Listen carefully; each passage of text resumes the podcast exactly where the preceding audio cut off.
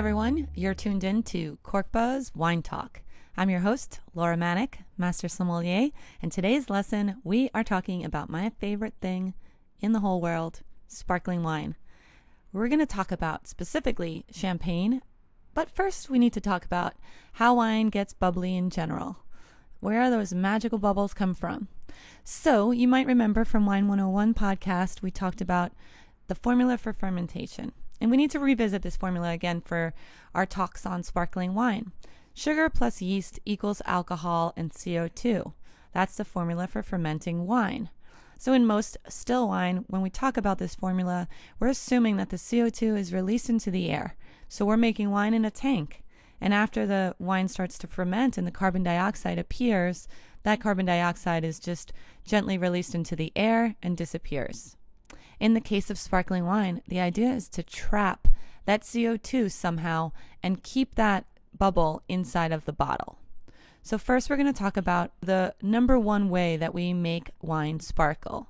The traditional method, if you will, is a method that they use in champagne.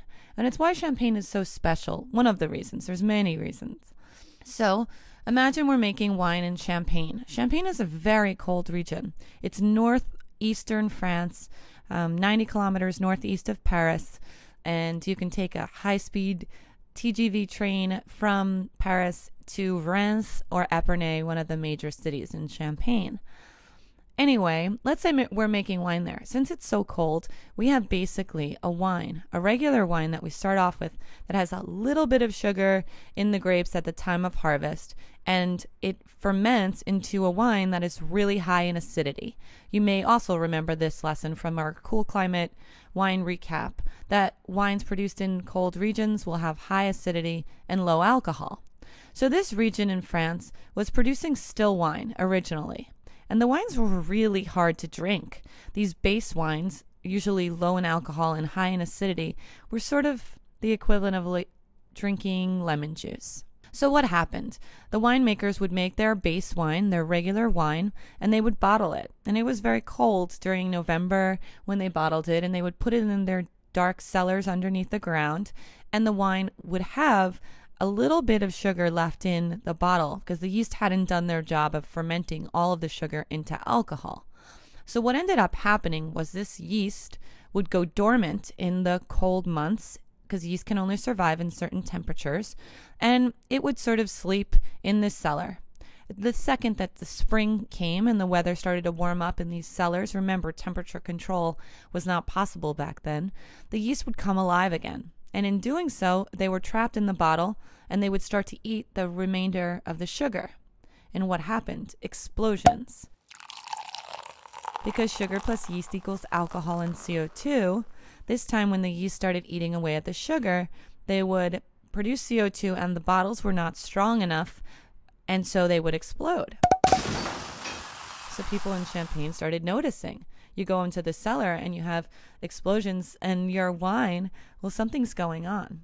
And so they spent a lot of time trying to figure out how to get the bubbles out of the bottles.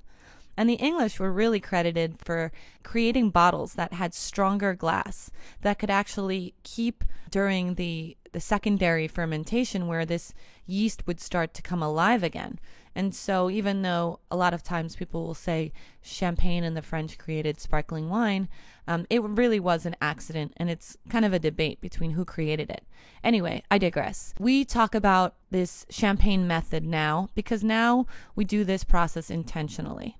We have a base wine, and that base wine, again, is really acidic and somewhat harsh. So we take this wine after it's made and we blend it and we put it in a bottle.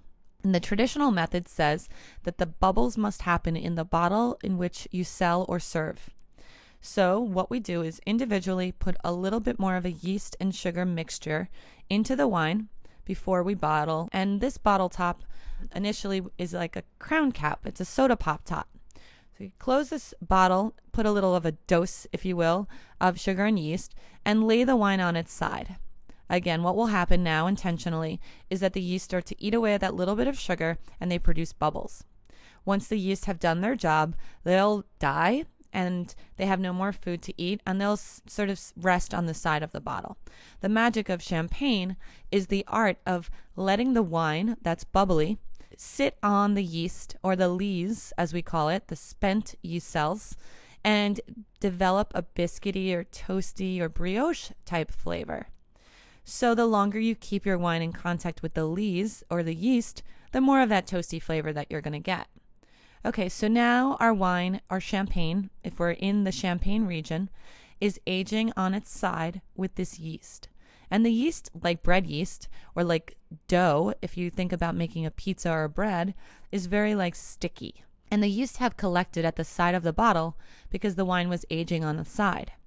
So now we have to figure out a way to gently nudge the yeast to the neck of the bottle so that we can freeze the neck of the bottle and expel those yeast cells. Nobody really wants to drink a champagne that has like sludgy or sort of unclear wine because it's not a desired thing. So, what we do is we gently turn the bottles a quarter turn each time to get the yeast from the side of the bottle to the neck.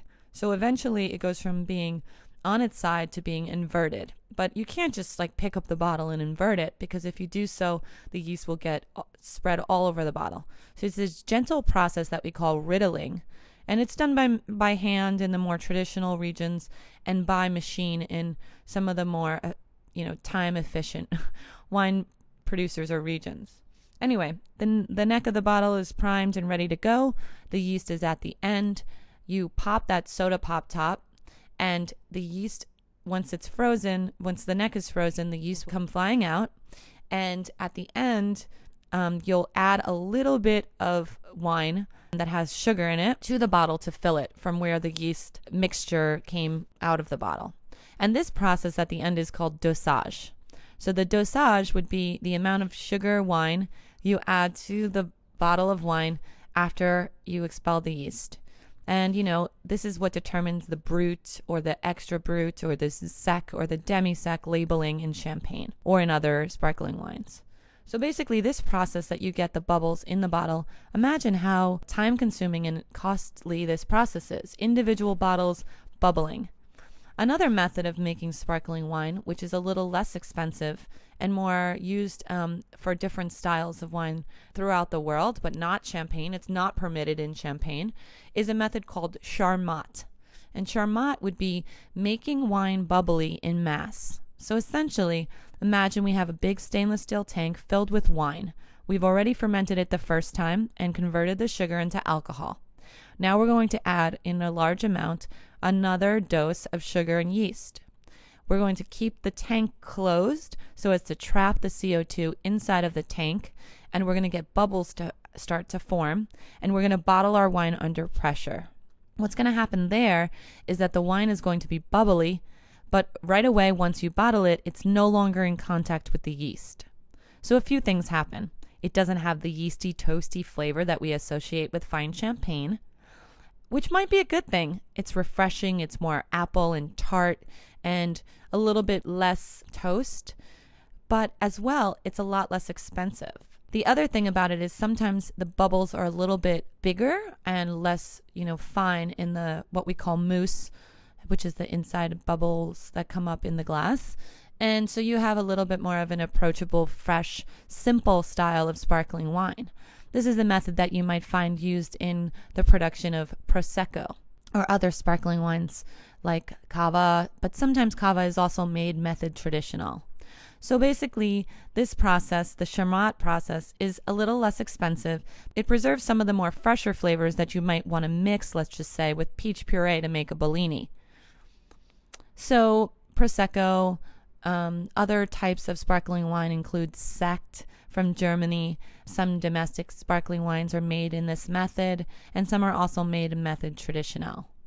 Last but not least, another way to carbonate wine would be to basically add carbon dioxide to the wine, similar to the way you would make Coca Cola. But most fine wine, most of the wine we see in our market, it's going to be made either from method traditional or from method Charmat. So I hope you enjoyed this episode of How to Make Wine Sparkle. Tune in next week.